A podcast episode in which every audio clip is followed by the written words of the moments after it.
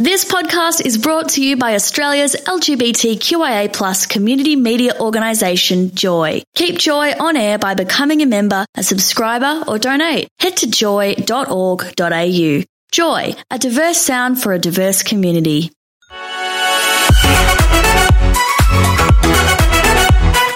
Tom and Mikey on Joy. We're very lucky to be joined by Sam Hibbins, the Greens member for Prahran. Good morning. Good morning. Thanks for having me. We love getting in politicians to get here to harass and to find out what is happening up there in Spring Street. That's very important.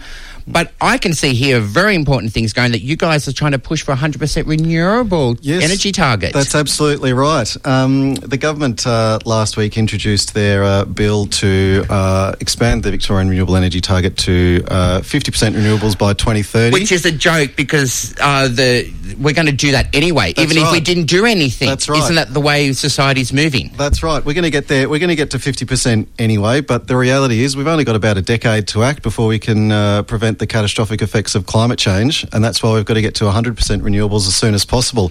So we'll be introducing amendments to uh, that bill to bring us up to 100% renewables by 2030, because the reality is, uh, even if we get to 50%, we're still going to be pumping out a lot of CO2 through coal-fired power stations. Correct. Look, we did a good thing up there. I've only just got back from overseas, and I did see that we're basically going to stop coal gas seam mining in Victoria. Has now been made boom That's boom. right, Can't happen. right. Gone, gone. Which is very important, I, I think. Gone. So get, getting rid of coal se- uh, uh, fracking, Fracking uh, coal, is a seam, nice- coal yeah. seam gas, uh, but we've still got conventional gas, and this government is um, proceeding uh, with uh, a number of conventional gas projects uh, down in Western Port Bay, where I grew up. They're planning to have uh, what's called a, giant import terminal, which would be a, a giant ship sitting in Western Port Bay, uh, permanently uh, importing gas uh, into Victoria, and of course that's not only bad for the climate, um, it's bad for uh, the Western Port Bay as well. So we got to we got to stop these gas projects, we, and we got to get out of our, uh, out of coal as well. So it's great to make a target of 100%, but we all know that renewables, if we talk about wind, solar, doesn't always work. We do need the actual battery backups as well to Yeah. go with it. How did the battery go in South Australia? Is it working what Mr. Musk thought would have happened for us? Well, I, th- I believe it is working. I think he, I think he came through with that, that promise. But you're absolutely right.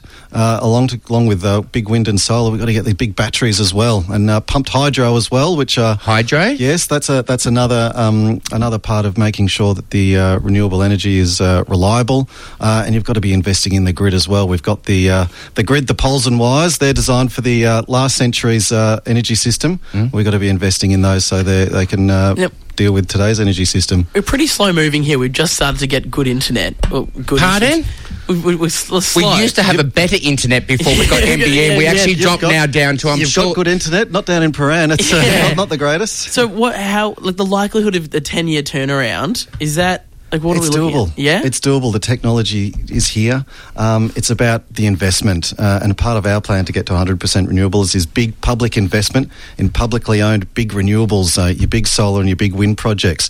I mean, back in the day, uh, our power stations used to be publicly owned. We've now handed them over to the private market, and now uh, governments are just leaving up to the market to decide what to do with them. and they're doing very well on keeping our grid uh, going. I also heard that m- when I just got back here, we might run out of electricity in this state. They're talking about we could have power blackouts during the- summer. And the big issue there is these old coal-fired power stations. They're now the unreliable parts of the network. They're just not. They're just not uh, up to the capabilities of what we need. Uh, and if we're relying on uh, coal-fired power to be this, you know, so-called base load, load power, we're in a lot of trouble. yeah.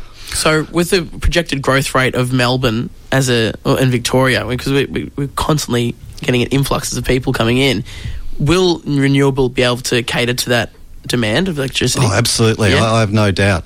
Uh, not just getting on um, big renewables on board, but making sure we've got you know household uh, solar for everyone. See, and that's what I think is the big one. We should be getting solar and battery packs on every house, and then the grid can actually steal back our power that we've saved. That's we could right. do that without building monstrous big banks Yeah. if every home had a little battery pack connected to them. That's right, and and where I think uh, the government's uh, got their own solar program, that's got some of its own issues at the moment. In fact, that it's oversubscribed. But who's missing out? It's it's renters. Uh, Yeah. So if you don't live in your own home, and this is particularly important for people in the Prahran electorate, uh, if you're a renter, there's not much incentive at the moment to have uh, for the owner to put solar panels on your roof. Uh, and so we'd like to see that scheme expanded to make sure that even renters can get solar. Brilliant. Brilliant. Well, we're 100% behind you. What do we Right. need to do, Sam, to make sure 100%. that the Andrews government up there is actually listening? Uh, well, what we need to be doing is making sure that uh, we get the Andrews government to support our amendment, which we'll be tabling in Parliament. We've t- tabled it in the lower house last week. They didn't bring it to a vote, uh, but we're going to be pursuing it in the upper house.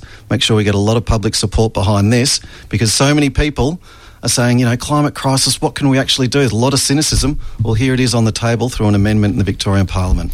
Brilliant. And the amount of jobs we could create. Well, there you Th- go. There we There's go. And unemployment would drop. More jobs, higher wages. Sam Hibbins, thank you so much for coming in this No worries, morning. thank you. It's a pleasure. Wake up with Tom and Mikey, Thursdays for breakfast on Joy. Tune in to 94.9 in Melbourne. Stream live at joy.org.au or download the Joy app. Find all our podcasts at tomandmikey.com. Subscribe on iTunes or wherever you get podcasts. Joy Podcasts, where you want them, when you want them.